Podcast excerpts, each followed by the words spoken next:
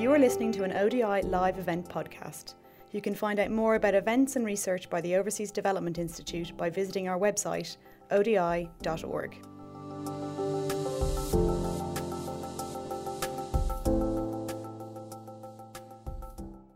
Hello, good afternoon, good morning, good evening to all of you. Welcome to, the, to today's webinar, Leaving No One Behind, Moving the Agenda Forward. We have over 200 people registered to take part in today's webinar. So a really warm welcome to those tuning in from all over the, the, the world. My name is Gonzalo Hernandez Licona. I'm the director of the Multidimensional Poverty Network in Oxford. Uh, in fact, for many years, I've been engaged in measuring and evaluating social development. We've had important agreements about measuring poverty. Uh, many countries have uh, official poverty indicators, but honestly, finding official inequality indicators is more difficult. I mean, there's agreement that the world is unequal in all dimensions and senses, uh, in the whole world, within nations and societies. We know that there are groups left behind for years, sometimes for centuries, but there is less agreement about concrete targets. Which goals? Equality of what, as Amartya Sen said many years ago. So, so we are meeting here today after a year like no other. The world has faced and still facing unprecedented challenges, including education, employment, and financial support. COVID 19 has accentuated social and economic problems that we had before the pandemic and challenged the social contract in ways that have been widening inequalities within and between countries. Um, therefore, leave no one behind is a fundamental principle underlying Agenda 2030 and the Sustainable Development Goals. I mean, from my point of view, it's the most important element of the agenda and perhaps the most difficult to tackle. Its emphasis on the poorest groups, putting the most vulnerable and disadvantaged first, and reducing group based inequalities has the capacity to bring about transformative changes. Yet, five years on from signing this agreement, there is little agreement on how to adapt into actionable policies. Not only policies, but even on concrete goals.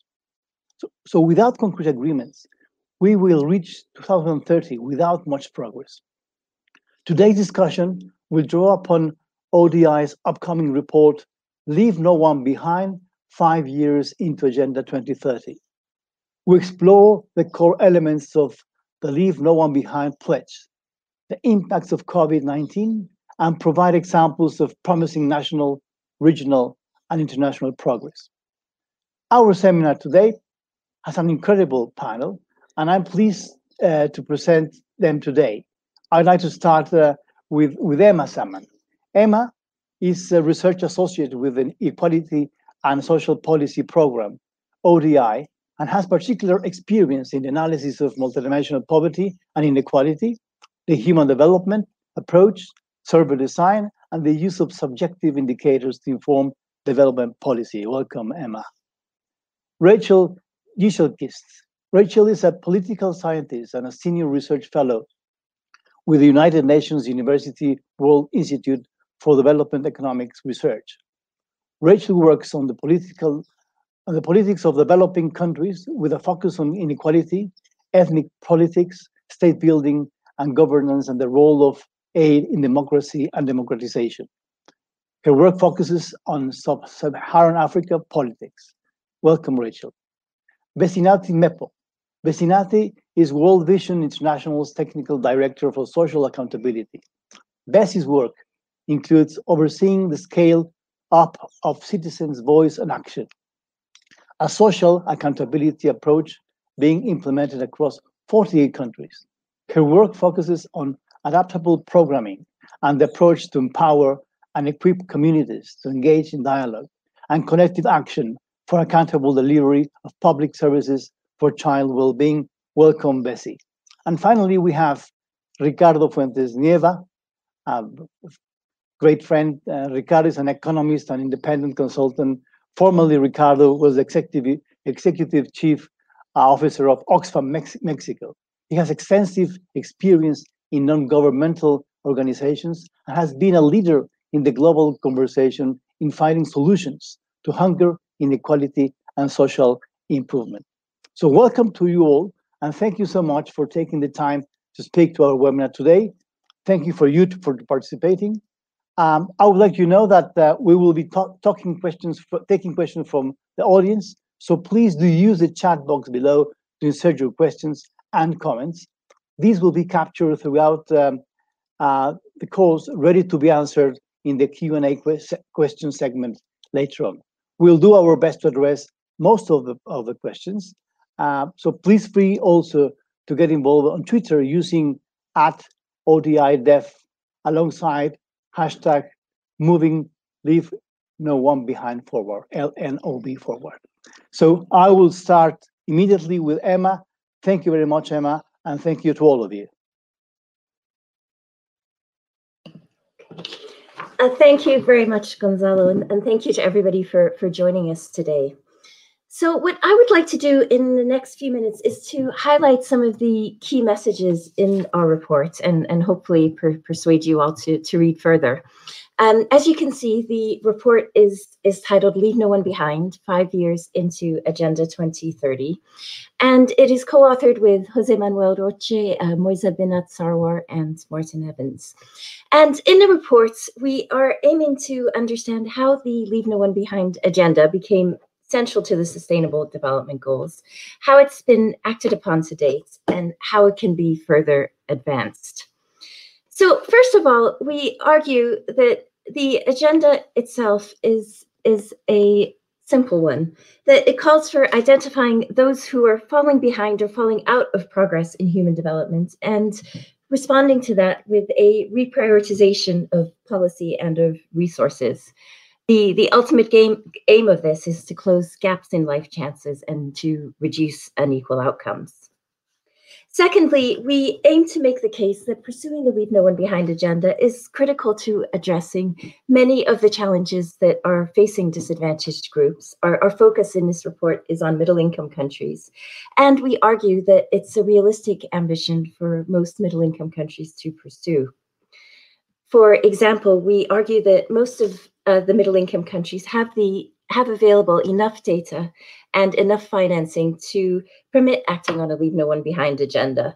In particular, around three quarters of middle income countries have had a nationally representative household survey within the last five years. So there's enough data to start profile identifying and profiling left behind groups.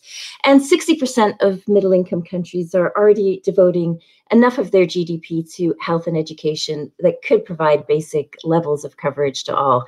And that's that's based on uh, international thresholds as to what levels of, of GDP would be necessary in health and in education.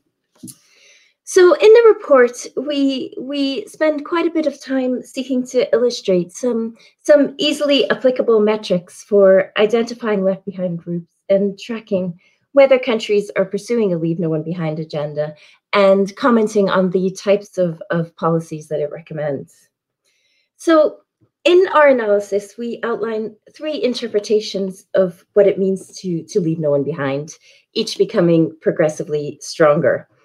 So under the first interpretation, the key criteria is that all groups make absolute progress, that they may meet the 2030 target, uh, but inequality itself may increase in that process. Uh, a better situation would be that disadvantaged groups experience progress which is at least as quick as the national average so that the gap between uh, their circumstances and, and the average uh, closes over time. And better still, we argue that absolute differences in life chances between the most and least advantaged groups uh, will converge over time, so that absolute inequality in life chances fall. And we seek to illustrate how these interpretations can be applied to commonly available household survey data, and we, we explore several SDG targets in Brazil, Nepal, and Nigeria. We selected these countries in part because of the contrasts the contrast that they offer. We see reasonably inclusive development progress in Brazil. We see rapid progress coupled with some evidence of narrowing disparities in, in Nepal. And we see stagnation amid growing disparities in life chances in Nigeria. So in this slide, we apply these measurement guidelines. We give one example, uh, which is an exploration of trends in stunting amongst young children in Nepal and in Nigeria, both on average and in each country's most disadvantaged region. This analysis could, of course, be applied to explore other sources of inequality, such as age, gender, disability status, race, or ethnicity, and combinations of, of these characteristics. And in the report, we explore various techniques for, for doing this. So, in short, in Nepal, we see improvements over time, both on average and in the country's mountain zone. But despite this progress, the, the country remains off track to meet the SDG target of ending stunting. Even if we carry forward this 10 year trend that you can see here, at least one in five young children will, will still be stunted in, in 2030 on average. However, at the same time, progress is slightly more rapid in the mountain zone than on average, so that the gap in stunting rates is, is closing slightly. In, in Nigeria, in the other panel, we see that the average stunting rate declines very slightly over the 10 year period, but its prevalence increases in the Northeast region, such that we see a widening of the gap over time. As of 2018, around one in three young people were, were stunted in the country on average, and while over half were stunted in the country's northeast. So, in other words, in Nepal, we see, according to this indicator, that relative and absolute inequality show small reductions. However, both increased in Nigeria. And in particular, children in the northeast of Nigeria were increasingly left behind in terms of malnutrition. So, we also review some of the policies, uh, in particular focusing on those recommended by international organizations who have addressed the Leave No One Behind agenda. We find that their recommendations often advocate for progressive universalism, which refers to efforts to provide a service for all coupled with targeted supports to the most disadvantaged groups for addressing discrimination, both through positive discrimination and anti discrimination measures, and for recognizing intersectionality, both in policy and in programming. And we provide in the report selected examples of how these policies have been applied and of their effectiveness. And so to, to close, I'd like to underline our basic point that, that while we need a better evidence base and more data and finance, this shouldn't deter action, that, that we already know enough about what works in order to pursue a Leave No One Behind agenda. And in most middle income countries, the data and financing are already available to take steps uh, in this direction. And so I'd be happy to elaborate on some of the challenges that we envision and potential ways forward in the panel discussion, but I think I'll I'll close the presentation for now. So over to you, Gonzalo. Thanks again. Thank you very much, Emma, for a, a great presentation and very go to the go to the point. So please, Rachel, I have four or five minutes uh, for your remarks and comments. Please. Okay, great. Thank you. Um, it's really a, a, pleasure to be here, and I, I, really would like to congratulate Emma and the the other authors of the report for what I think is is a very significant contribution to our ongoing discussion on on these issues. Um, I wanted to highlight um, three brief comments uh, in my initial uh, remarks here, um, thinking uh, about about the report, but also a bit more broadly. So the first point um, that I wanted to make is that uh, to is is simply to recognize the progress that I think has been made in terms of take up of the Leave No One Behind agenda, um, and relatedly in terms of attention to issues of inequality. So I think we can see some progress here if we contrast, if we think back to the era of the Millennium Development Goals, which was focused um, on national level statistics and really obscured a lot of the within country variation that we pay a lot of attention to now. Um, my own work has focused in particular around inequality between groups in society, so especially inequality between groups defined in ethnic or broadly cultural terms. Um, so the sort of inequalities that uh, that Emma highlighted in in her discussion, uh, think about, for instance, racial inequalities between racial groups in Brazil and South Africa, uh, in the United States, many other countries, or inequalities between indigenous and non indigenous populations, uh, and so on. And we've seen um, these sorts of inequalities haven't always gotten a lot of attention in international development circles. And I think it's progress that they're on the table now. Uh, they deserve attention for reasons of social justice, equity, and fairness. Um, and they deserve attention because there is a growing body of research that demonstrates that they might have negative implications for other outcomes that we care about, in particular around peace and conflict, good governance, uh, and prosperity.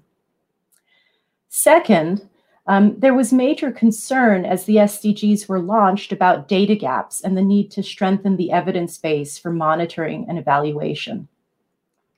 And I think we should recognize progress in this area as well. And the ODI report uh, presented today is a really great example here, and it illustrates um, the sort of the wealth of what can be learned from smart analysis of existing household surveys in many, many countries.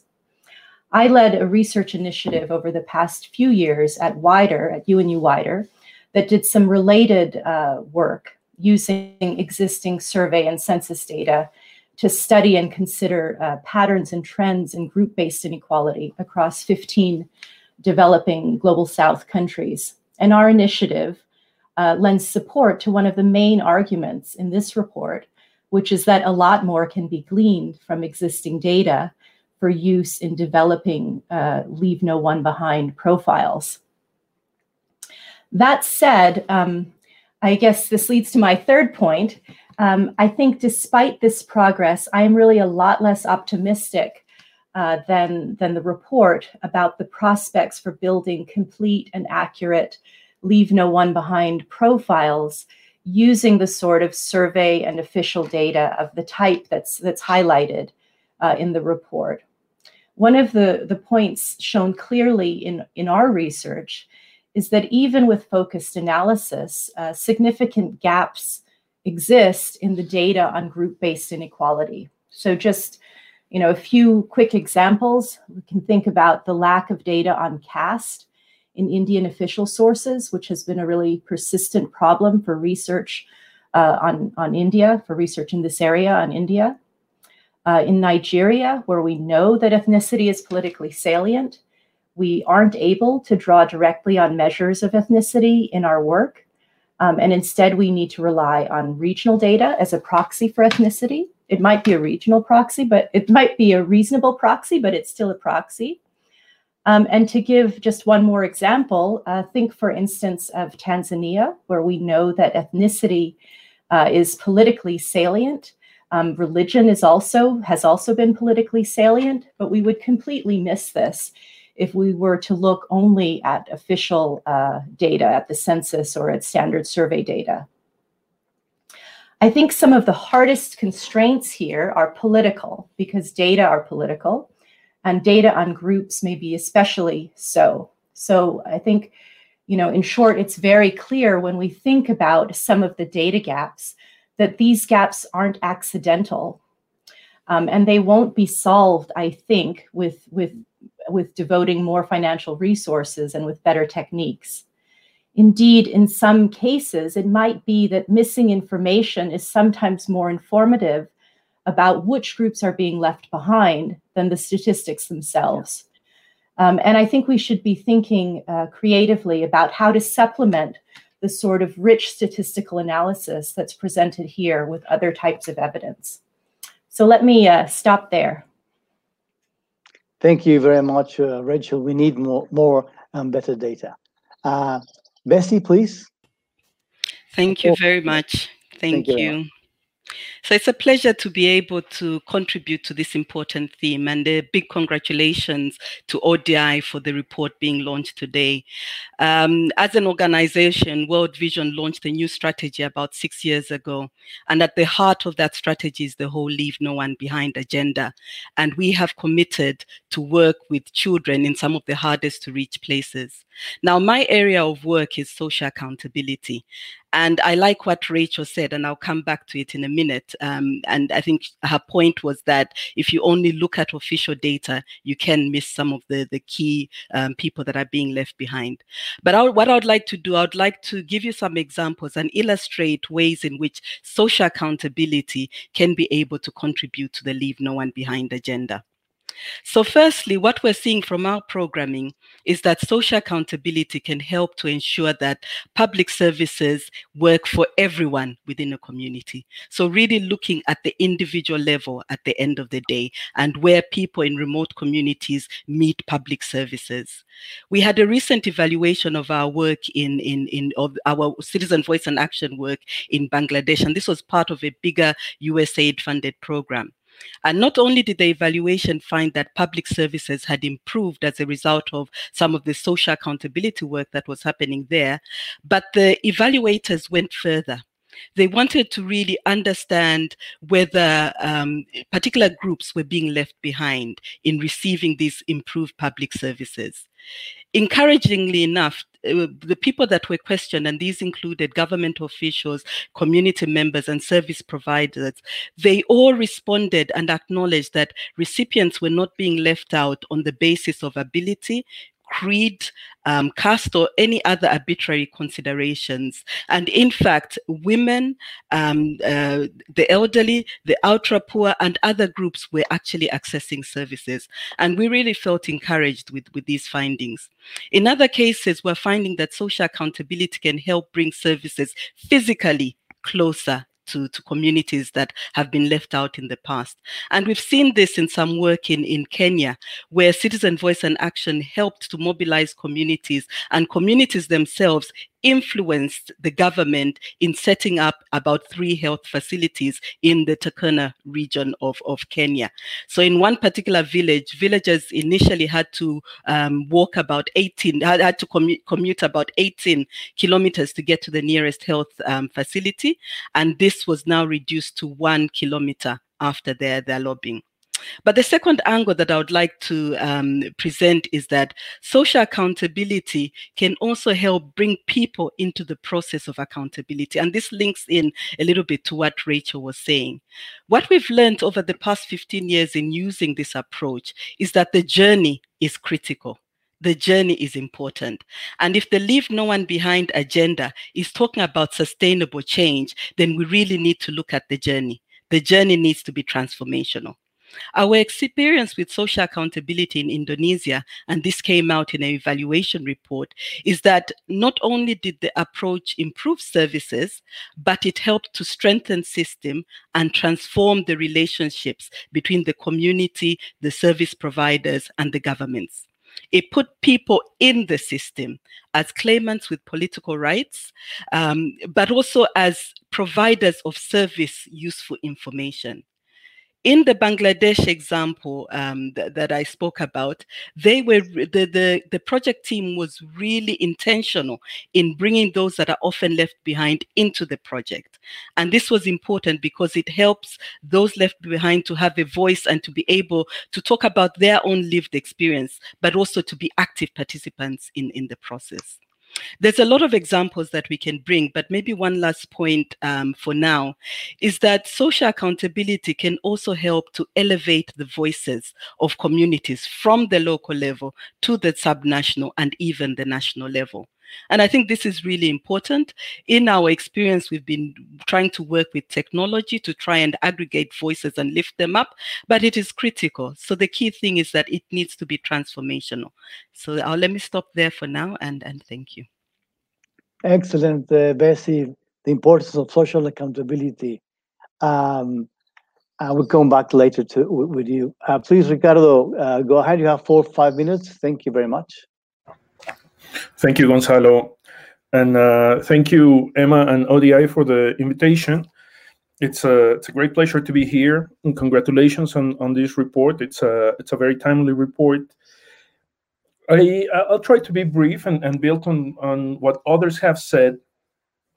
But one important uh, point that I want to make uh, from, from the get go is that what COVID has shown us over the past year is that uh, any any progress in uh, in closing uh, inequalities is fragile. Uh, what we've seen in many contexts is that like the the poor people in marginalized urban settings are the ones who are suffering most. And and and when you look at the, at the data on uh, on race and ethnicity, uh, it, it's often uh, marginalized groups who are suffering uh, the most from from this shock. So we have to recognize that, like, despite despite the progress that we've seen, moving from the Millennium Millennium Development Goals to the SDGs and and and the prominence of the Leave No One Behind agenda, um, it's it's a good thing that that happened. But in any case, you know, all that progress is fragile, and we have to keep that in mind and and um, I think it was Rachel who said there's there's something beyond the the technical aspects, uh, the measuring and, and tracking the the gaps, which is the political economy, uh, the political aspects, and and that's that, that's not reflected only on uh, on on data collection or on or data availability. It's also reflected on the quality of public spending and the efficiency of public spending to close these gaps and, and the representation. And i think that's that's where uh, i mean one of the things that we need to start thinking about is like who i mean how can we influence uh, that political economy? How can we change those those power relations in a way that uh, that uh, people or groups that have been historically marginalized can have access to representation, to um, accountability, to uh, demanding uh, their, their local governments for for um, you know better attention, more services, and uh, and, and a long term plan uh, for for reducing these these gaps and actually achieving the the leave no one uh, behind agenda. And this is where I think. Uh, um, it's important to talk about the role of, of civil society and international NGOs. Um, because as, as Fukuyama says in his book, uh, The Origins of Political Order, uh, one of the important pillars of, uh, of, of, a, of, a, of an advance over a progressive society is, uh, is what he calls democratic accountability.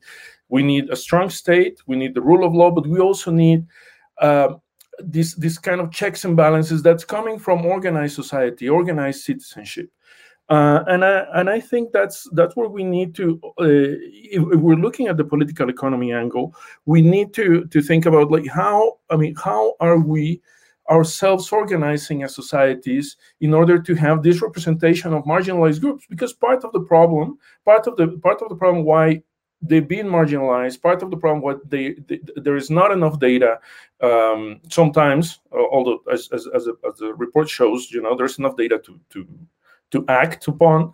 Uh, it's it's coming from from uh, from an endogenous uh, representation, lack of representation, and I think uh, uh, changing that will take a long time, but it can be done. Um, I think Martin Ravallion has documented how Malaysia did it, uh, for instance. Um, but it, it, it, won't be easy and it won't be a technical solution. It's a political economy problem. And, and, and as such, what we need to think also is what's the, the, the political economy um, structure that can change uh, those, those things. Now, uh, there, there are kind of good and, and, and bad news on that. The good news is like I mean, it can happen, as, as I was saying. It happened in Malaysia. It happened with the inequality um, agenda. I mean, one of the good things of, of reaching a certain age is that I can I, I have been able to see how things have been moving uh, in in terms of the inequality agenda. And um, I remember in, in 2005, I was working on the Human Development Report, and we did uh, similar graphs using the DHS data. But back then, uh, in, in 2005, uh, talking about inequality was a fringe kind of um, activity and then um, uh, I mean, you, you mentioned it in the report. You know, the, the, the work that we did in Oxfam in, in, in 2014 uh, on on economic inequality kind of helped shape the the the agenda around the SDGs. So so that can change, but at the same time, what we've seen is the backlash uh, the backlash of like the, the dark side of, of identity politics that um, that kind of creates division that creates polarization and uh, and and can create uh, uh, I mean more difficulties to to achieve something. So conclusion uh, in in this first we need to look at the political economy. We need to look at sources of of representation and uh, and voice uh, and how that can uh, be sustained over time because this is going to be a long-term issue. Um, and there's like i mean it's going to be a perilous path but it's something that we need to, to do and and and i think this report is a good step in that direction. Thank you very much ricardo. The importance of political economy. So i would like that in the next 10 minutes um, we i could i could ask uh, one question each just to follow up on what you're saying just to clarify or to go deeper if you if you um, allow, allow me. Let me just ask uh, uh, Emma. Uh, I mean, in your experience, how to talk, how to convince, how to exchange with countries ideas about meeting targets, about getting policies, about prioritizing prioritizing elements, because uh, I mean, countries have so many things in their minds, presidents and ministries. So, what is your experience in in how could you, how can we talk to countries and convince to go on, on, on paths which are important? Okay, thank thank you for the question, and, and thanks everybody for the really useful reflections. Um, I guess what I would I would say to that Gonzalo is is maybe a little bit of a, a sort of sideways answer in in in some ways, eh, which is that coming from a research perspective. Uh, I guess what we have one of the things that we've sought to focus on is is how we can can encourage, convince, persuade countries um, to to make the changes that are needed what sort of guidelines can be in place what sort of benchmarking can be done to what extent can uh, can the steps that are needed to advance this agenda be embedded in various types of, of national and international processes? So um, i guess from from our perspective it's it's probably what kind of structures can we put in place that would that would give the agenda more traction? Um, uh, both within countries and and across countries. And in the report, we we do suggest some some avenues towards that. Um, we we highlight ways in which we think that the evidence base does need strengthening, which which uh, echoes a bit the comments made uh, by by Rachel earlier. And, and more specifically, we we uh, try to start addressing some of these political economy questions that that Ricardo was was highlighting rightly um, by by looking at ways of of that we can embed the agenda into international processes. So, for example, would it be useful to have a sort of UN-sponsored report which compares countries' experiences, which which looks at what might be possible, which yeah. celebrates the progress that some countries have made? Uh, what kind of of comparable uh, tools can we devise that might look at the distributional impacts of reform? And, and perhaps more importantly still, what are the processes by which we can ensure greater um, accountability both within countries and within the international system, for example, through the high level political forum, which is one of the aspects we comment on. So yeah, let me stop there. No, no, no. Thank you very much, Emma. Um, I, I, for, for Rachel, I mean, you talk about that we have to recognize progress, uh, that we can we can see and we can show inequalities uh, within regions, within groups, but but we still have need for data. So again, how can we convince governments about investing in data? Sometimes it's about a financial thing, so sometimes it's a political issue, as Ricardo was saying. So, is there a way we can we can convince more countries to invest in in good data, Rachel? Uh, yeah, I mean, I think that there's um, it's a it's the it's a big question right i think there's there's a number there's international pressure that can be brought to bear in terms of yeah. say norms about non-discrimination and so on um, and i think that uh, ricardo and Besinati hinted at or spoke to to some of this as well that we can support um, building different avenues to building the the internal political will uh, in countries for collecting better data on on uh, some disadvantaged groups.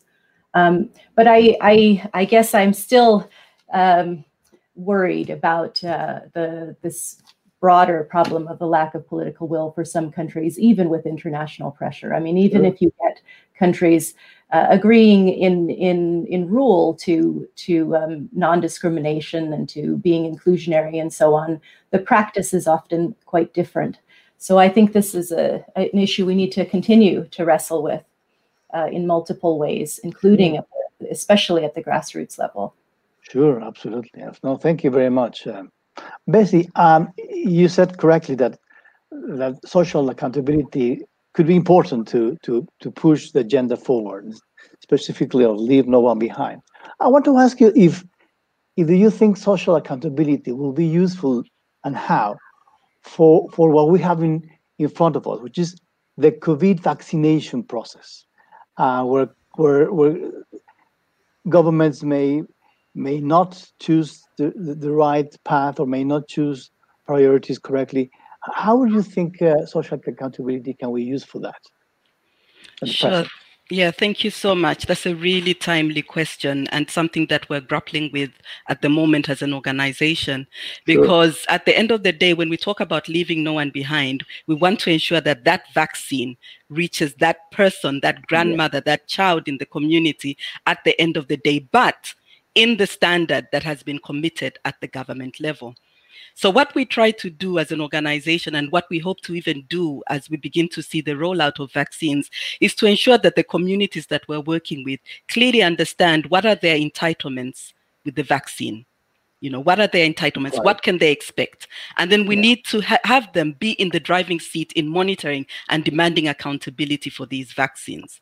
I think the governments need to look at um, the users at the end of the day as critical sources of information as we've said. Looking at official data only is not sufficient but having that complementarity that comes right from the communities is a critical point.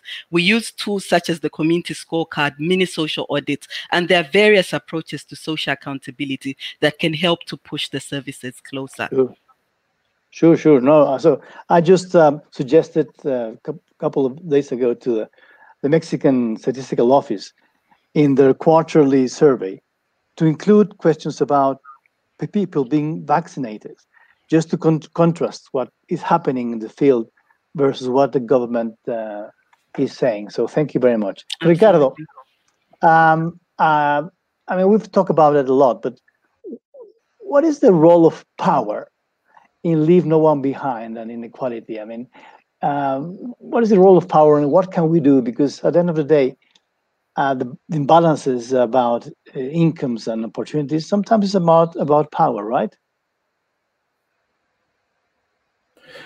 Yeah, I mean it's it's a central question, and it's um, I mean I think that's that's one of the main progress in understanding these dynamics over the past 20 years uh, in many cases coming from the institutional literature yeah. um, and, and, looking at how power is distributed in um, in in a formal and informal way you know like how institutions yeah. reflect biases towards certain groups but also how uh, culture and norms also kind of uh, embedded in a society also kind of discriminate against certain groups. And I think kind of recognizing that in a in a in a way that we can change it, not not only contest it, but uh, not, not only like speak against it, but actually change it, and that that implies uh, compromises, and that implies um, uh, something that has been spoken about about a lot recently, which is kind of a new social compact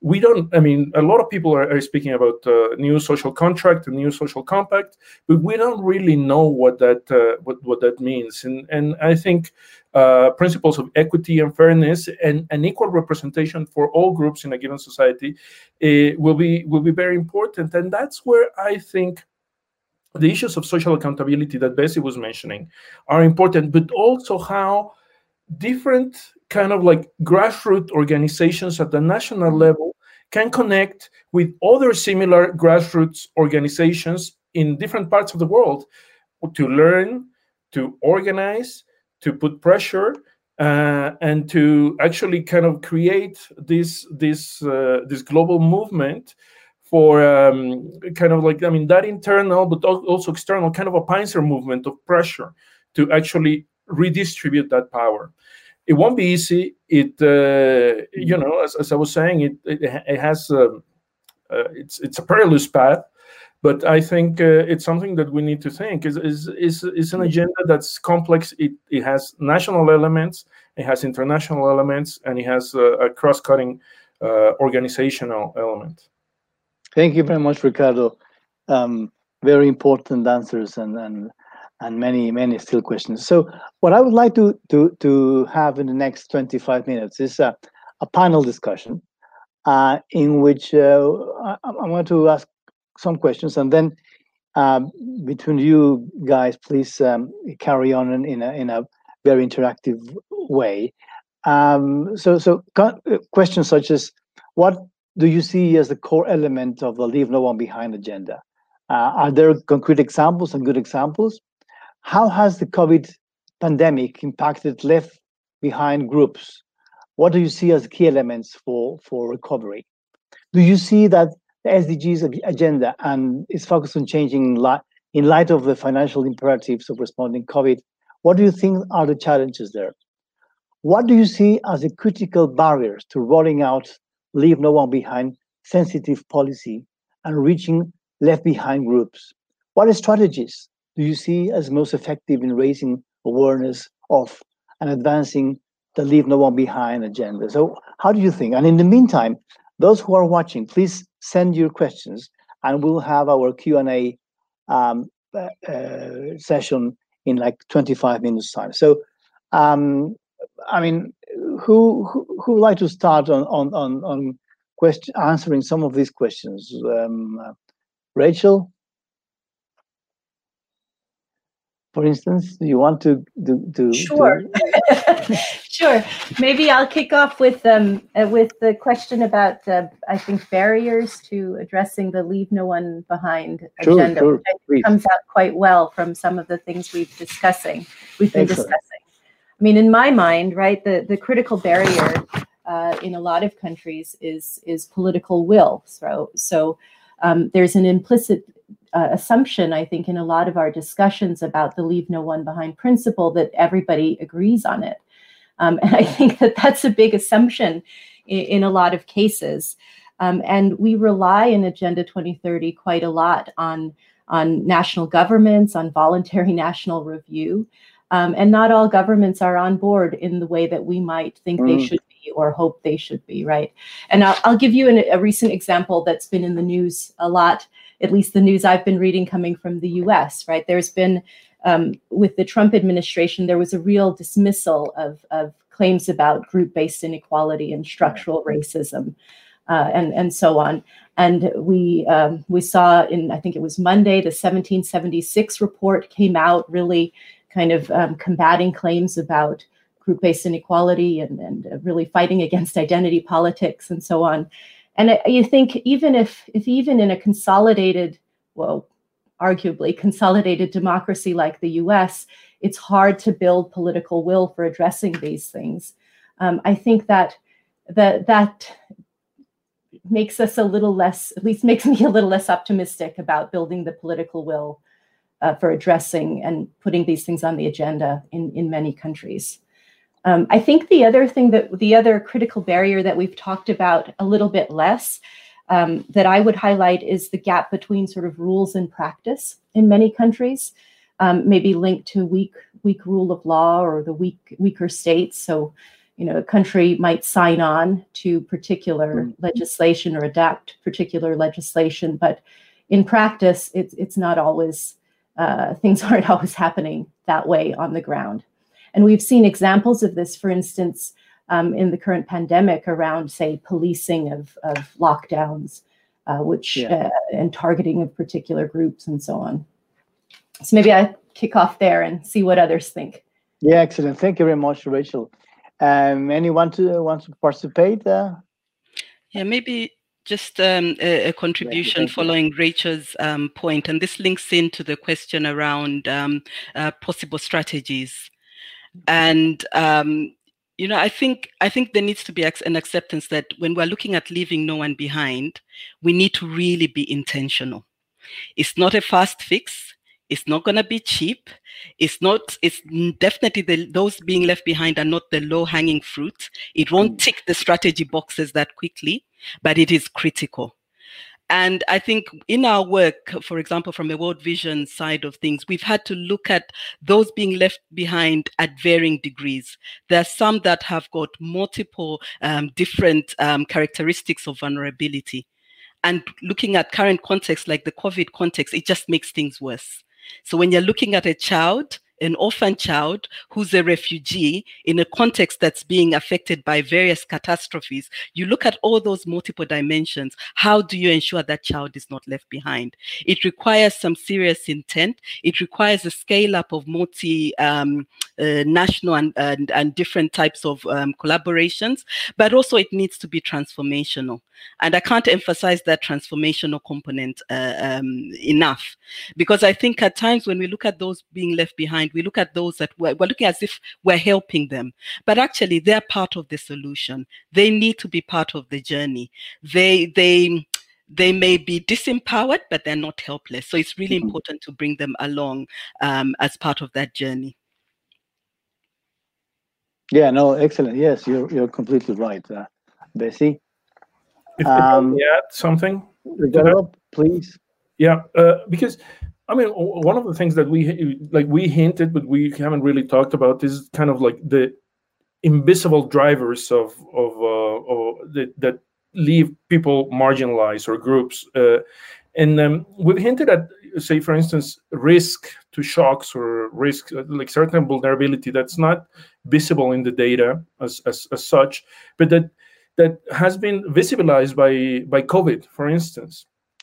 In many cases, it, it hasn't been like the poorest of the poor, but it's been the vulnerable people in urban settings. You know, people who live in uh, like who work on, on informal sectors or who who, who live in in um, in in, uh, in, marginalized parts of, of uh, urban centers.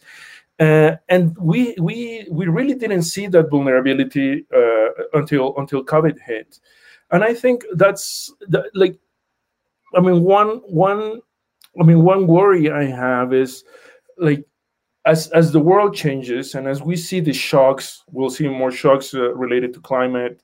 We'll, like it, will be more visibilized, and I think that's something that we need to discuss.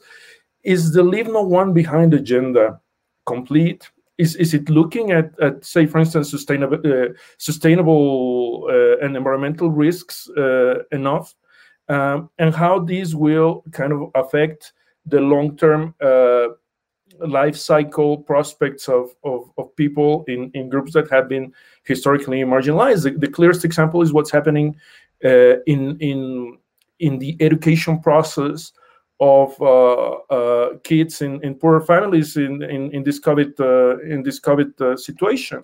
Uh, what we see is that uh, kids in families, you know, privileged families or, or, families with high incomes, they can well adjust to, to yeah. the COVID situation and to to uh, distance uh, learning, but that's not the same for people uh, and families and kids who, who live in in in with lower incomes, and I think like I mean that's tragic not only because of what's happening, because but but because of the consequences it will have over the long term um, in terms of in terms of like earnings and in, in, in human capital accumulation, but also in terms of like capabilities and functionings, you know, as Amartya would uh, Sen would say. So, so I mean, one of the things that we also need to think critically is what we are not seeing in the leave no one behind agenda issues of sustainability, vulnerability, shocks, uh, environment. Yeah, no, you're absolutely right, Ricardo. Um, Emma, do you want to yeah. jump in? Yes, um, I, I would like to make a slightly different point, which is actually, if I may, it's sort of a question for, for Bessie and for Ricardo which is that, that in, in the report, one of the things we talk about is the many, many evidence gaps and what types of evidence might be most useful to pursue the agenda. Do we need more methodological? We do need more methodological work. Um, we need more evaluations of, of what works in different settings. We, we need a greater understanding of the political drivers of exclusion and, and how they can be countered. Um, it goes without saying. But as, as, as several of you said, the key issue is then how do we take this this greater awareness and how do we translate it into action and i guess um, as you were speaking, Ricardo, I was thinking of some Oxford or so some Oxfam work in particular, suggesting that that often there are these gaps of awareness that that you know people tend to think that they're higher up on the income distribution than there are perhaps. Um, that that having this this information doesn't always translate into people's perceptions of of position in the distribution and and so on. So I guess it's it's it's more of a question to what extent you know what should we be aiming at? Is it to fill these evidence gaps? Is it to shift this awareness? And how do we do so? Or is that a gap, I guess? So you, you pose a question for Yeah, I'm afraid so. For, for, your, for your colleagues, right, yes. Uh, who would like to answer that? Uh, I mean, very quickly. You know, I don't, I don't want to take too much of space, but uh, it, it was uh, something. I think you have to do everything, you know, and and and you have it's a it's kind of a learning by doing process because sometimes I mean closing these these gaps actually have an impact as as, as you mentioned, you know, like I mean the the work on economic inequality in, in 2014 it was it was something you like I mean it wasn't cool to talk about inequality back then, um, and and and it influenced the international process. Uh, leading to the SDGs, uh, despite uh, David Cameron's opposition to it. Um, so so sometimes it helps, but sometimes I mean the barriers are are more profound, and I think that's where the role of kind of grassroots organization is important because what grassroots organization gives you is is that that kind of like ground feeling of uh, what what works and what needs to be done and that's that's where you know the closing down of civil society space in many mm. uh, parts of the world is becoming uh, um, kind of a, a, danger to to this agenda and that's that's something you know, that we th- that's why we need to look beyond the technical aspects and look at that those, those areas that are not necessarily related to this discussion, but uh, say the, the the closing down of civil civic space is something you know that that that's part of this this problem. Maybe I can add on, um, yeah, Emma, to, to, to your question. So I think we need both to fill the evidence gaps and also to shift awareness. Um, quite often those that are being left behind may not really realize to what extent they're really being left behind. At least that's our experience with some of the social accountability work that we're supporting. When you go to a remote community, and, and quite recently we've been doing um, social accountability for social protection. So you're looking at some of the most vulnerable groups in community that need this social protection, but they didn't know that actually it's an entitlement for them you know. So getting them to be aware that actually there is a commitment a promise to reach you and have you have these services i think is a critical thing. So narrowing the gap in their awareness i think is an important point. But also it's their lived experience that need to be part of the um, evidence gap with the government at the end of the day. So having governments being more and more open to unofficial data and these alternative sources of data, I think is critical. Um, civil society um, has, has been working on different sources of data for many years and social accountability has a lot to offer when it comes to citizen generated data. And I think this can bring a lot to the equation. Yeah, I mean, uh, uh, absolutely. Um, anyone else wants to to answer the question posed by Emma? To to deep to go deeper? Be because I have I have another another concern that I mean, every time that I go to analyze the Agenda 2030, um, I mean, you have 17 goals. We have 169 targets. we would like everything to, to, to we want to have targets in everything and we move forward in, in, in all in all the targets however countries have limited budgets every year.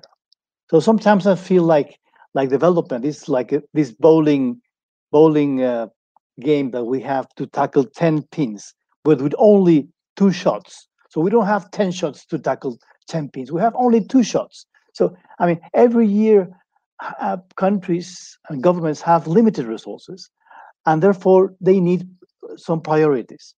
And I think that in the agenda, um, the leave no one hand, leave no one behind agenda is, is quite similar. It's a, it's a broad challenge in many dimensions. So how can we prioritize Uh, what is your your your your your suggestion for for moving the agenda forward? In we still have nine years to go. Anyone?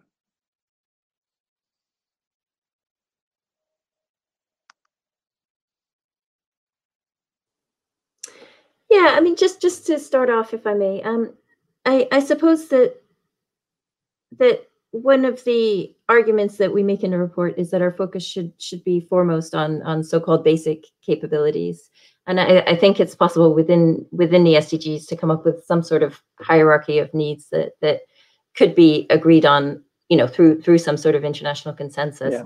So, I mean, I, I guess from my perspective, it it should be possible to prioritize and and that would be the the place to start with with you know being fundamentally nourished having a, a basic level of education uh, access to healthcare. Um so yeah just just to get things started. Yeah yeah. Thank you. Any any any more thoughts about how can we prioritize uh, not only the agenda but leave no one behind um, process yeah, I think that's uh, that's even going to become a bigger question now following this COVID situation, where we're seeing countries, poor countries, going deeper into debt, and yeah, it's going to be a really challenging situation going forward.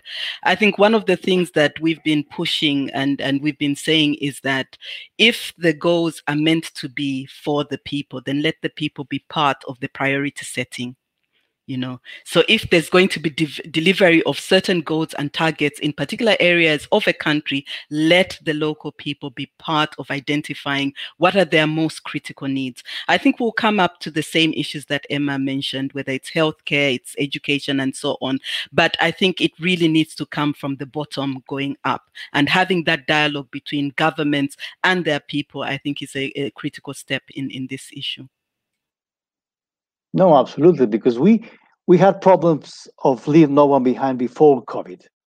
Now things are getting worse, and as Ricardo was saying, in the education arena, things are really, really, really difficult. Where you have families with Wi-Fi and laptops and intelligent phones, and then you have families without even electricity sometimes. Therefore, uh, going to school or learning is just a big difference now, right, Ricardo? Yeah and that's uh, that's the, the ability to to to adapt. And uh, in a changing world that's um, that's a big asset. And it's an invisible asset that that, uh, that ability to adapt. And i think um, but coming back to the question of how how to prioritize i think you know like i mean over over time and the centuries kind of like different societies have achieve this this ability to have a kind of a, a, political a healthy political debate. And that's something that we've been missing for for some time in, in many parts of the world. So so this this prioritization needs to come from from that healthy political debate that includes what Bessie was saying you know the, the, the participation of, of the people who will be uh, you receiving or or or part of, of, of, whatever programs. And for me the, the, the, big question is how do we restore that healthy political debate? And i i know that's that's a question way beyond leave no one behind. It's it's a question that relates to one of the the, the sdgs but uh, but uh, it, it's something that as as international the international community we need to start thinking you know what what's our role in uh, in in not stoking polarization, in in improving the, the political debate in the communities where we participate, and and and how we can actually have a, a kind of a, a, healthy, decent, and uh, agreement and compromise.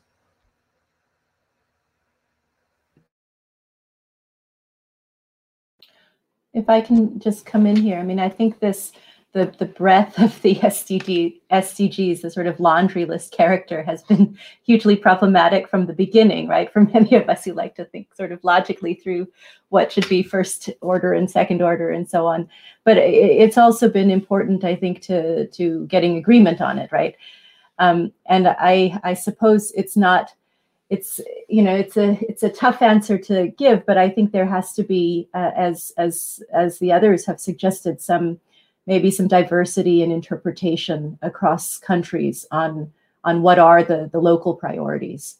And hopefully that that prioritization comes through uh, some some uh, participatory uh, discussion um, with uh, with local communities, so it reflects uh, local local needs and, and priorities.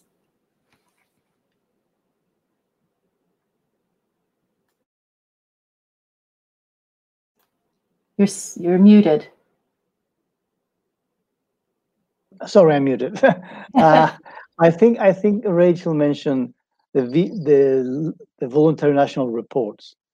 Uh, so I, I, was wondering because this is linked to the to the gender. So I was wondering. I mean, the good thing about VNRs is that they exist. Uh, countries are, I mean, are writing them every year. However, those are voluntary, and I don't believe there's a lot of uh, on that. So I was wondering if you think there's a way to influence the shape of VNRs to include more clearly the leave no one behind issues uh, in, in, in most countries. Do you think there's a way we can influence that? Someone can influence the VNRs in terms of leave no one behind? Yeah, if, if I could perhaps jump in on, on that. Um, given that that is something that that that we discussed that in particular my my colleague Moizza, who is one of the, the co-authors of the report, has has thought about particularly. Um, and I suppose what we are thinking there is, is she has conducted an evaluation of the VNRs that have been submitted so far and found that with, with some exceptions, they're they're fairly weak in terms of, of, sure. of, both what they're reporting on. You know, often they're reporting on things that took place in, in the distant past. And, um, yeah. you know, it's often what the government wants to present rather than what would be most useful to advancing the agenda. And sometimes so, you think they are like Switzerland, right? When you read Switzerland is. Yeah, but I guess so. What we um, are, are thinking in the report is there's a couple of ways that they could perhaps be made more effective. One is to to provide a a sort of standard template that that countries should conform to sure. in their reporting. Sure. We get, you know, a sort of a, a template for what that could look like in the report. And the other thing is in terms of, of how it's actually integrated into international um, processes, for example, the, the high level political forum. So should there be a, mm. a hmm dedicated section which is is focused on um, on review and analysis of the VNRs that that actually has some some concrete um, targets attached to it. And I think going back to to what Ricardo and Bessie have said, to what extent is it possible to genuinely integrate um, civil society into the the production of the VNRs so that they can be said to, you know, be be um, reflecting a sort of participatory inputs. So yeah, let, let me perhaps stop there just perhaps briefly for the audience, the mm. VNRs, the voluntary national reports, are the reports that countries are doing every year uh, to show the progress, their progress on on the 2030 agenda. So, as I mm. said, hmm. I mean, the good thing is this is voluntary because this is an agreement. So it's difficult for the United Nations to just impose something and to make them uh, to, countries to oblige to do something. So this is voluntary. But sometimes, as, as Emma says, or many times, the quality is not perfect, and sometimes countries put uh, very, very shiny things there. So, but I think it's a good vehicle, uh, and I can. I think that perhaps social accountability, uh, basically, could be useful for for for all of us to look at our own country, uh, our own country's VNR. Say, well, hey, hey, we have to include this. So because otherwise it's just the Ministry of, of Foreign Affairs sending the, the document without even the, the, the country or the people looking at it. Absolutely. I, I totally agree with, with you on, on that. And I think those organizations that are working with groups that often are left behind need to be proactive in reaching out and engaging the governments in their development of the VNRs. I think the timelines for VNRs are public, they're online. Um, as an organization, we tend to be proactive to reach out to governments as they begin to prepare their VNR reports. And we talk about certain angles. As a child focused organization, of course, we want to ensure that the issues affecting children are right, left, right, and center within those reports. So I think that is critical. An example that we can give actually, there are some governments that are being a bit more proactive. The government of Malawi last year, as they were preparing their VNR, reached out to a number of um, organizations to lead a process in which they could get voices from the youth in the VNR report. So I thought that was a, a really encouraging example of how you might bring in different groups. Yeah, thank you, thank you. I mean, I, I wonder if you have uh, any other comment because we already have questions from the audience. Uh, so, I mean, just to keep the time uh, because we are really good on time. Um, uh, if, if, it's all right with you, let me start with some questions from the audience, and then and then we carry on. So we have um, around uh, um, like 15 minutes for for this session, more or less. So, so let me start with the with, with the first one. Is uh, what are the essential things uh, UNDP can do to undo the reversal shocks of this SDGs caused by COVID-19? So, what what can we do? What UNDP can can do, for instance?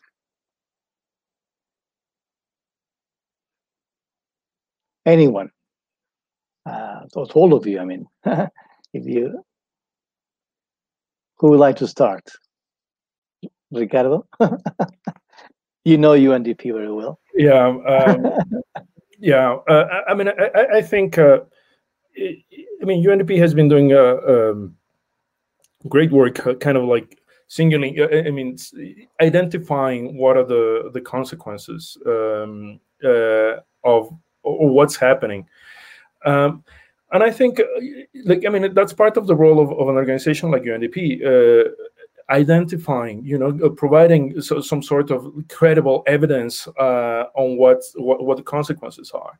And I think, uh, you know, like, I mean, continue doing that in a in a way that um, that that governments can can take action and and and feel kind of the kind of the need to to actually heed some of the the the advice. Um, and I know, you know, it's a, it's, a, it's an organization that's owned by member states and, and things like that. So it doesn't have kind of the same mandate that civil society or international NGOs uh, has. But like, I mean, I think that's part of the, the, the issue. So organizations like UNDP need to work hand in hand with governments and need to work hand in hand with INGOs and local civil society because like I mean to create the change that we need, that political economy change, it needs to come from all points, all, all vantage points, and it needs a lot of coordination and collaboration. Sure. No, thank you very much, Ricardo.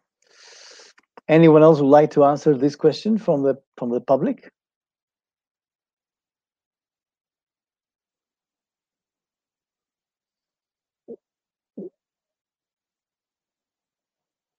Emma? no, I'm sorry. I don't not not specifically on on UNDP. I, yeah. I don't don't really have insights into that. Um, so, so, so let me go to another question, right? Mm-hmm. Let me go to another question from from the from the public. I says, how can equality data as a data collection approach be lobbied for with the field of international cooperation? So how can we lobby for equality data? Question from the audience.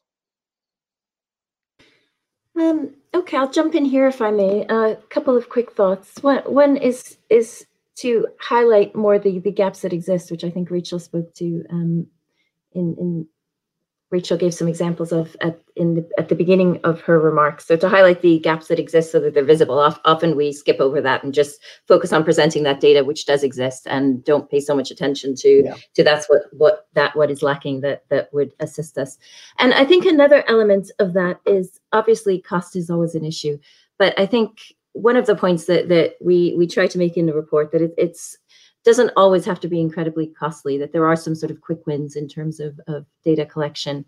Um, and I think you know through conversations with Bessie, she she's well placed to speak to this, particularly the the opportunities presented by by citizen generated data. Um, but there are other sorts of of of uh, tangible improvements that could be made simply, for example, by making the administrative data that we know already exists uh, more accessible and, and published in along a quicker timeline. So uh, just to say, yes, I think one thing is highlighting the gaps. I think other things is highlighting that it can be cost effective to, to in some circumstances, to collect the data that we need. Yeah, thank you. Thank you, Emma. Um, any, any other thoughts on this question? Um, if I could just add, I mean, I think I, I agree with what, what Emma says. I but I, I suppose I, I would think that at the international level, I'm not sure this is an issue that needs to be lobbied. I think there's quite a lot of agreement that we need better data at the international level. Yeah. I don't know if others agree, but I, I, I would maybe focus attention on lobbying in other areas. In local in local local areas, in local yeah, maybe building political will for collecting data on on certain certain issues uh, in particular countries or on thinking about other types of, of data collection efforts outside of sort of standard census and, and household surveys. Yeah. Yeah. So we need to convince more down down there than in the international arena. Um, yeah. yeah, please. Yeah, I was going to just um, agree with that point, but also to agree with Emma that social accountability has much to offer um, with regards to data. But maybe also linking into Ricardo's um, point around the UNDP. So, my experience from working with the UNDP many years ago um, in, in Zambia, I was with the Zambian Civil Society Network at the time, it was that they were quite influential and helpful to civil society networks in terms of bringing them alongside the government. So they were very supportive to us as a civil society network at the time in helping to build our capacity and to engage. So quite often we see the UN as working with the government, but in this case, they were also working with non-state actors. And I thought that having that sort of a convening role was really, really um, important because we were then able to bring those that were often left behind into that discussion and, and dialogue um, as, as well. So I think that's important. There are um, donors such as the GIZ and others that are really trying to work with statistics officers to try and look at how can they accommodate alternative sources of data and non-official data. There's always that question around the quality, the timeliness, and, and all of that. But I think those questions, while they were there, there, they should not distract from the importance of that data. I think where there's political will to incorporate the data, there should be a way to ensure that you know capacity is built and organizations are supported to be able to make their contribution. Sure, sure, sure. Uh, thank you. Let me go to, we have many more questions. Let me just ask a, a very concrete question. It says, uh, what is explanation for for for bad progress in, in countries such as Brazil, Nepal, Nigeria? Um, what are your thoughts about about this this another country similar? Uh, if, if I may just just jump in quickly on on this, um, I, I think that in the report itself, we are certainly not saying that that progress has been has been uniformly bad in in these countries. That's that's not the the that's not our aim. We we what we do what we do say that is that it's been very uneven, and we try to show um, ways in which it's been uneven. But but more importantly, for our our intent is to show different techniques that can be used to to document the inequalities in in terms of progress, particularly from a group-based perspective. Um, and you know, within each country, we also do highlight some some positive examples. For example, we look at positive discrimination policy in, in Brazil, at the impacts of of aid right. in, in Nigeria, et cetera. So um, I guess we we don't get into an in-depth political economy analysis of those countries, and so I, I won't comment on what the official explanation is. But I guess I would just say that it, it that it does need a, a lot more nuance this exploration that the progress has been uneven to some extent in all three countries and understanding the particular ways in which it's been uneven is is perhaps a, a helpful start okay so yeah thank you so there are good elements and not good elements at the same time. Yeah, we have to recognize that. Any other thought about this question?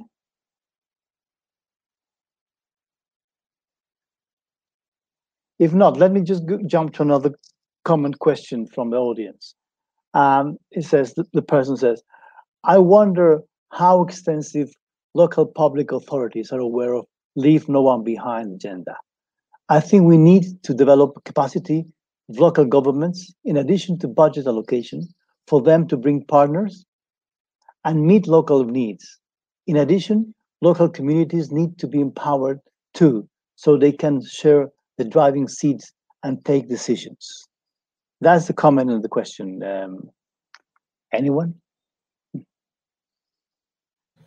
Yeah, I, mean, if I may, I, I, think that's a great question because, in um, in my experience, in many cases, when like communities and, and local authorities are are not aware of these international conversations, and, and in, in many in many cases, the dynamics of exclusion and discrimination are part of the norm, mm. and uh, and I yeah. think that's I mean that's something that needs to be changed and it's part of like that uh, that grassroots again uh, uh, work that need to be done by local civil society with the support of uh, the international community and, and and the like because it's uh is, is is that realization that those dynamics are not are are are, are, are not normal uh, the, the, the issue of uh, gender-based violence, for instance, in, in many local communities. Um, that's changing too, slowly but surely.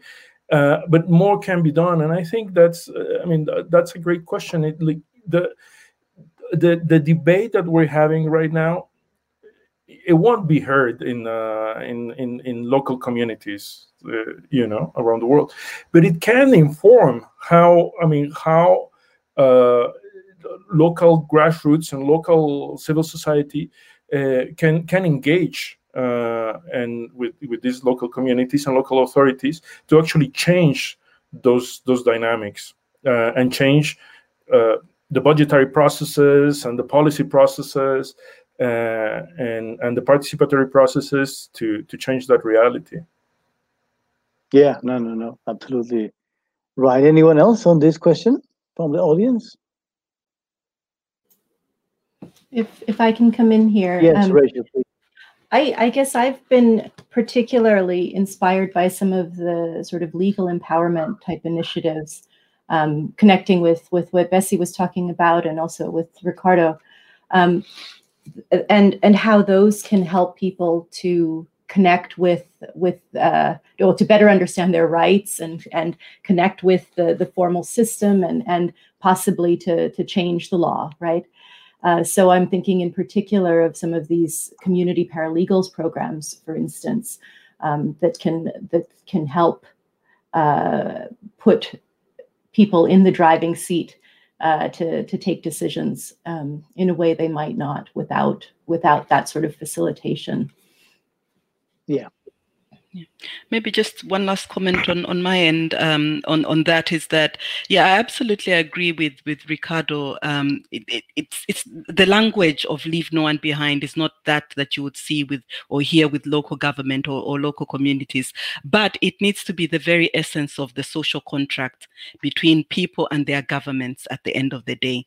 But how do we ensure that it is translated and they understand that they're being left behind, but actually not being left behind is part of their contract when they voted a government into power. So we need to think through as we engage in civic education activities, how do we ensure that people understand that? And even for local governments, they need to know that leaving no one behind is part of their contract and commitment to their local communities. Yeah, yeah. Thank you very much. I, I mean, perhaps the last question will be um, uh, uh, the following: Is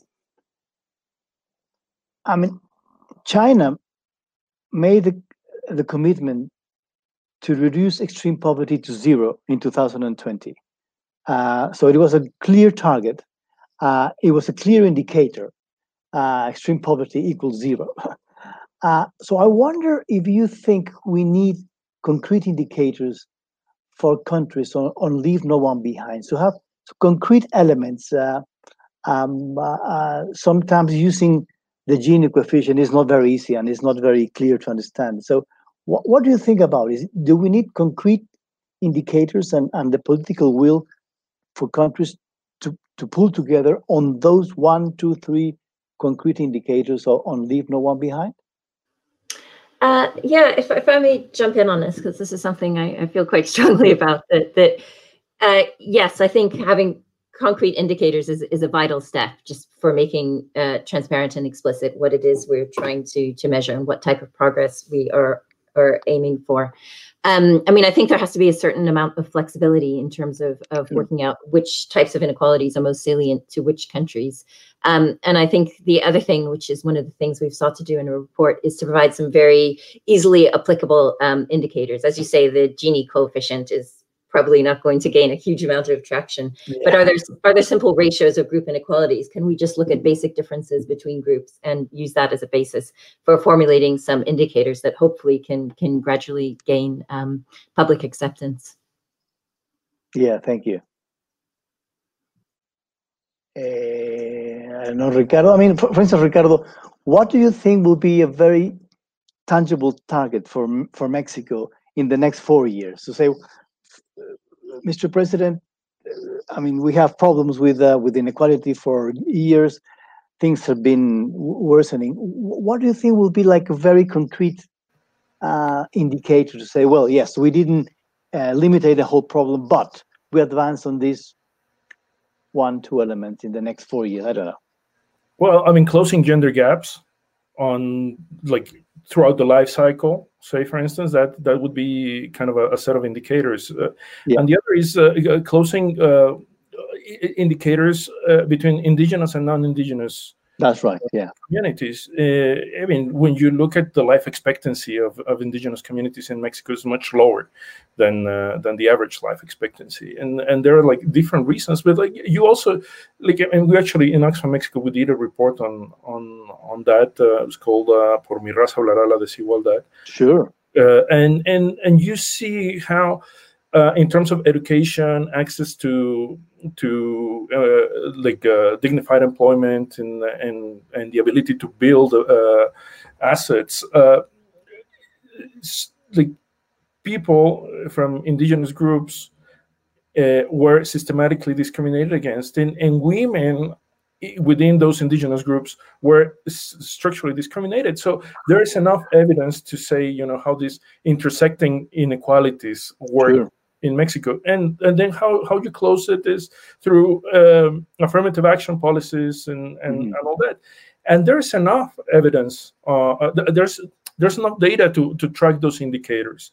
The indicators that like I mean, if you say in if in five years uh, indigenous girls are, are, are, closing the gap in terms of uh, primary school attendance or secondary school attendance or access to to, to successful employments. Uh, that's that's a, a, very easy, clear target that can be measured and, and, and tracked. No, thank you very much. No, thank you very much. So we are we are almost at the end of the of the of the web, of the webinar. Um, I would like you to to have like two minutes each for your closing remarks. Uh, something that you want to stress, something that you forgot to say before. Um, so uh, uh, you have two minutes, um, two minutes each. So uh, let's start with the with the same um, the same order that we have, uh, perhaps. So um, um, Emma, do you want to start? Yeah, with with pleasure. Thank you. Um, I guess the the the main thing that I would highlight as as steps moving forward. Um, first is to look for ways to to make the the the immediate imperative. I think is to look for ways to make the agenda central to efforts to recover from COVID. To highlight the impact of having you know such profound inequalities and um, how they can be averted as mm. as um, yeah as as things improve. Um, the second is what concrete steps can be taken to to embed the concerns of the agenda within international and national processes, including as as uh, Bessie and Ricardo have stressed the need for for grassroots um, participation into those processes. And thirdly, I think the thing I'd stress is that that the there are profound evidence gaps that I think that we we do need to address in terms of uh, forming a systematic sort of evidence, a systematic base of, of what we know and where the gaps are so in terms of data in terms of methodologies um, and in terms of a better understanding of of the political drivers as well as you know concretely what works and what doesn't So I think those are the three things that, that I would stress. Thank, Thank you. you. very much, uh, Emma. Uh, Rachel? Sure. Um, so two maybe quick uh, comments from me. I mean, as we've been talking about, I think very clearly addressing inequality is political, right? Um, so the core challenge is building is building political will um, and mm-hmm. and addressing inequalities and addressing this in a way that's that's politically sustainable. Um, so you know, it's about distribution, it's about distributive politics, and there are some sectors and some actors that have interest, interests in not addressing it. Uh, so I think we need to wrestle with that uh, quite directly, as we've been doing, you know, in our in our discussion. Um, and I think you know, development work is is so often focused on really technocratic and and sort of managerial solutions to these things. And this is an area where it becomes really, really clear that we need to be thinking politically and doing development differently and and and so on, um, even in things like monitoring and assessment. Uh, so that's one point I wanted to highlight. I mean, the other is around COVID, and we've we've talked about this this quite a lot. That uh, COVID is is I think reflecting and exacerbating existing inequalities. And there's been a lot of work looking at inequalities in different ways. I think, you know, when we think about group-based inequalities um, and how they've been impacted by the pandemic, there's been, I think, less work on on global South countries probably because of some of the data challenges. It's hard to look at it mm-hmm. directly in many countries.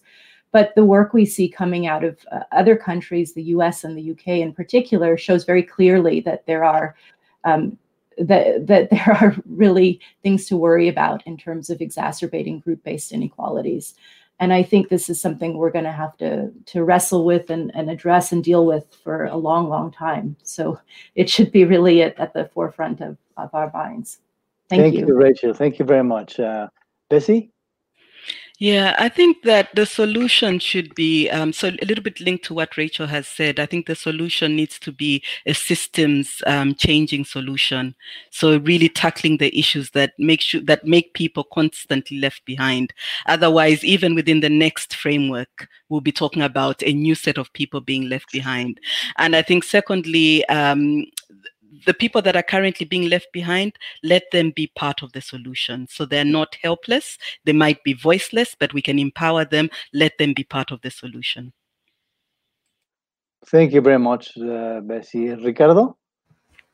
Yeah, um, uh, I guess my, my first point is that, I mean, from my perspective, we need to celebrate that we have the leave, leave no one behind agenda. Sure. It, it's it's a, it's a, an achievement uh, 15 years ago or 20 years ago, we were not discussing these things, or as I was saying, it was on the, on the French discussion. So it's it's a great thing that we're doing this, that it's part of the of the UN platform, and that uh, it goes until 2030. Although that that's closer than, than than we think. So we need to celebrate that, and we need also to recognize that there's a lot of work to be done not only technically, as Rachel was saying, not only managerially, but politically.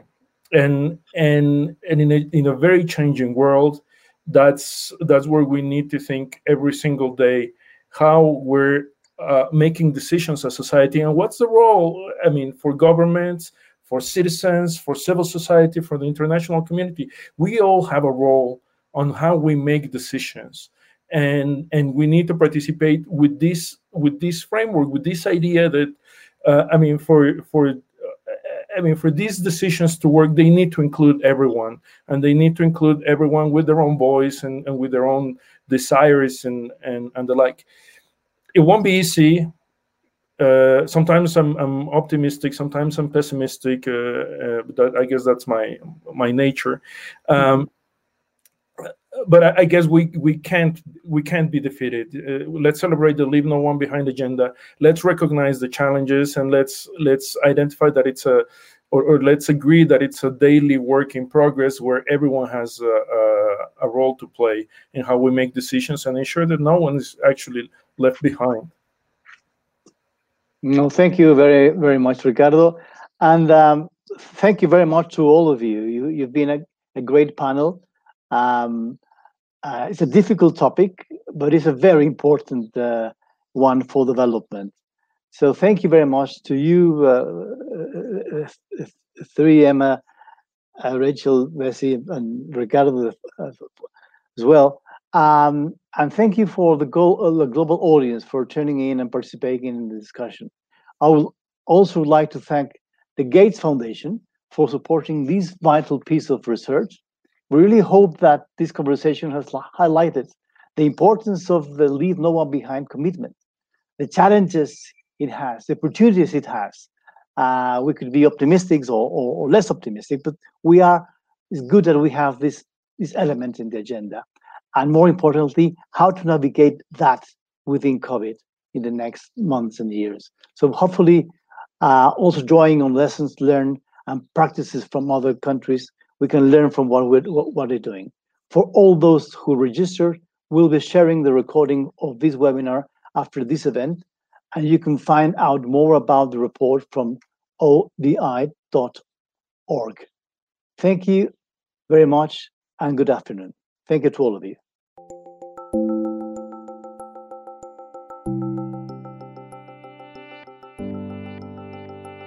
Thank you for listening. For more ODI live event podcasts, find us on SoundCloud or subscribe to the Overseas Development Institute podcasts via iTunes.